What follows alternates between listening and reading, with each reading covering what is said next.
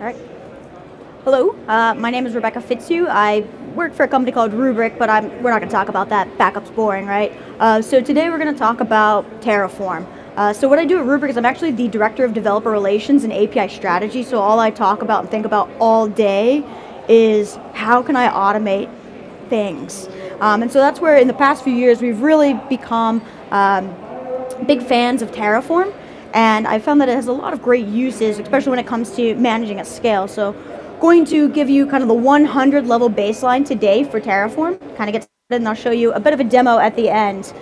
So all of this kind of boils down to the ability to codify your infrastructure, right? And so APIs, again, this is a thing that I'm very passionate about, but not everybody wants to, not everybody wants to interact directly with APIs or learn a programming language, right? So there's more than one way that you can abstract away APIs, but APIs are the core of being able to do anything like infrastructure as code or configuration management.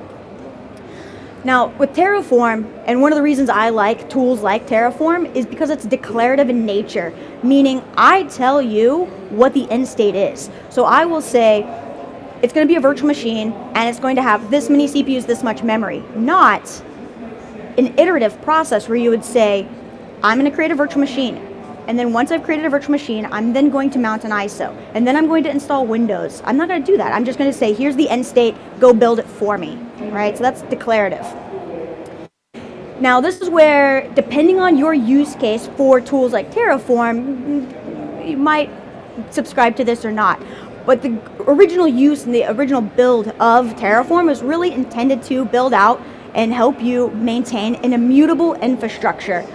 Now, this is a bit of a change from how most people are operating their data centers today. Most people use a mutable infrastructure, meaning that you deploy that workload, and that workload kind of never dies, right? You keep upgrading it, patching it, and it just lives on forever. Whereas when you think about an immutable infrastructure, you deploy and destroy. Oh, I want to push out a new version? No problem.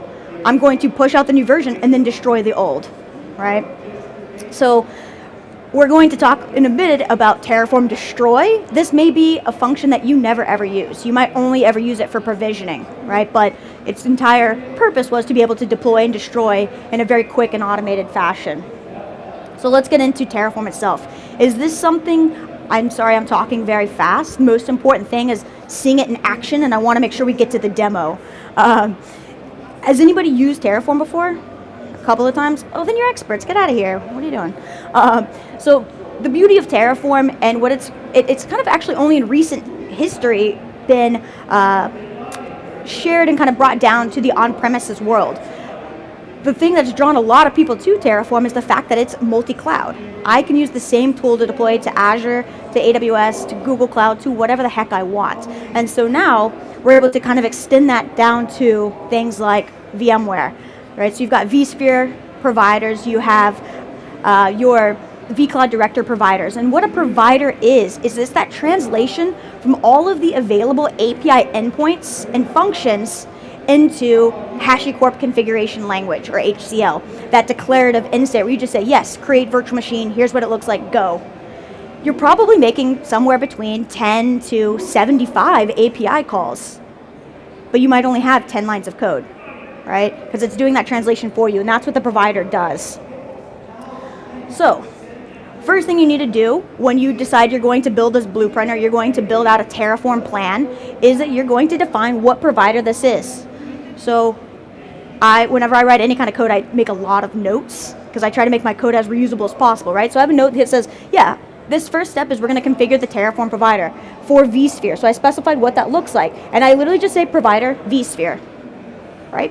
And then any kind of variable from that point forward, I can define that. So is it the ESXi host that I'm going to connect directly to, or a vCenter? What are those credentials? I could hard code that, but I personally prefer variables, right? Now, the next thing would be, if you are using variables, you need to define them. So at a minimum, you'll probably have two different files that you're dealing with Terraform. You're going to have your provider, which you may not separate into its own file. Some people will just create something called like a main TF, or one big Terraform file that says, here's my provider and here's all the things I want to create. all in one big file, and then you have a variables file if you're using variables, right? I get a little bit crazy with mine, because to make it work for my brain, to help me troubleshoot a little bit more, I actually break every single type of object into its own file.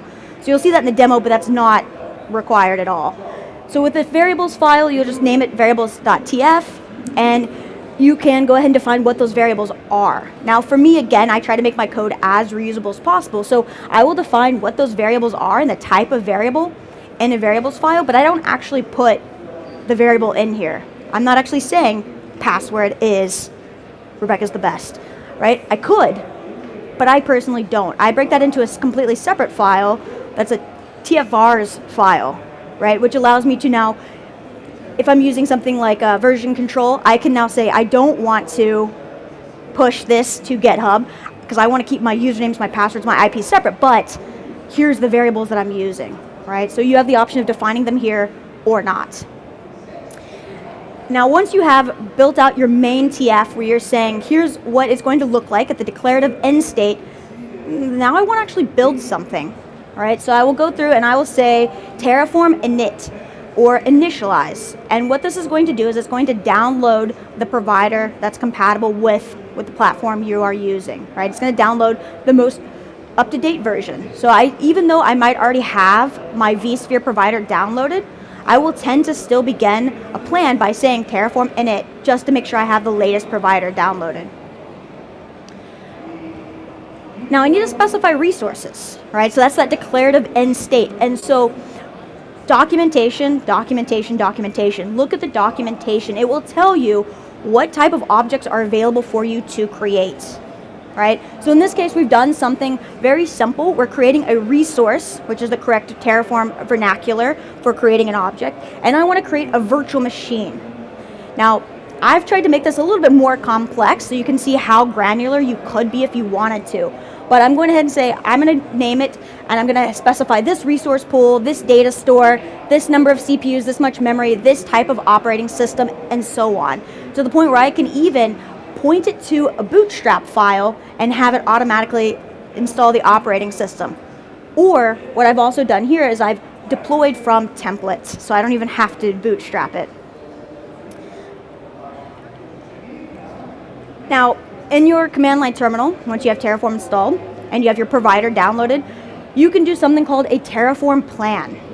And a Terraform plan will have it hit those APIs without actually executing. So it's going to get information and make sure that those resources that you're calling to are actually available, right? Make sure that everything's online. Make sure that it runs through the motion without actually creating anything to let you know of any kind of debugging or errors. Maybe you've improperly formatted something. Maybe you're using the wrong syntax or you're calling to a data source that doesn't exist. By doing a Terraform plan, it will return all of that information for you so you can start troubleshooting and debugging your plan before you actually execute it. And then when you're ready, you will just say Terraform apply. And this is where you get to watch it think for a second. It might take a few minutes depending on what you're doing and then tell you it's done, right? So this is where I sped up my demo a little bit. Am I allowed to say maybe something a little bit not nice about VMware at VMworld? The API endpoints are a bit slow for VMware compared to some other providers out there. So I sped up the video to make sure it goes a little bit fast.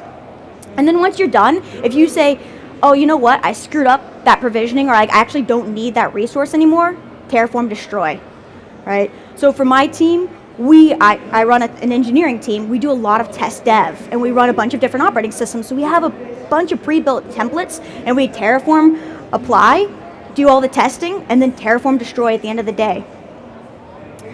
And then you have the backup of the state, right? So you have these backup files that are available to you that always have the most up-to-date backup of your Terraform plan that get automatically created for you when you do a Terraform apply. All right, I got the 3-minute warning, so let's get into this demo. It's about, I think, a 2-minute demo. So like I mentioned before, I personally like to break my files up into multiple files rather than just having one big main TF file. So the first thing I did was define that provider. Now secondly, I'm showing you in about 50 lines of code that I am specifying what that virtual machine will look like when I'm done. I love variables. I hate hard coding things, so I have tons of variables, right? The data store, the network, the host, and so on.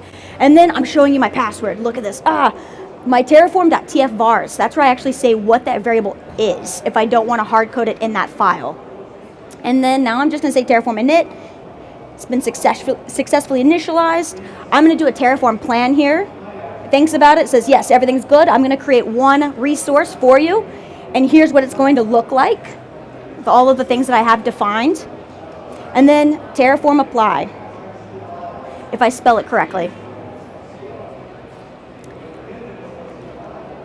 So you can see it actually calling to all of the different data sources, the things like your data stores, your networks, and so on, and it starts the creation process. Now, if this was a little bit of faster API endpoints, this could be potentially near instant, like it would be for AWS, for example. I obviously, again, sped that up, but voila, I have now a virtual machine created in the data center that I specified, on the data store I specified, connected to the network I specified. And I have configured this script to have an output here, right? So it tells me the IP address, and it verifies the name and the GUID of that virtual machine. And then now I say, you know what, I'm done with it. Terraform destroy, and it says, wait, are you sure? Yes. And then it will go through, power it off eventually, and then destroy it, right? And you see the delete process happening, right? So, like I mentioned, this was meant to be kind of an introduction as to what you could do. So, oh, don't start over. Oh, you can't see it. I will tweet it out. I have all of this on GitHub for you, so if you wanted to grab that code and use it, you can, right? So exactly what I just shared, just not my passwords. All right, thank you very much.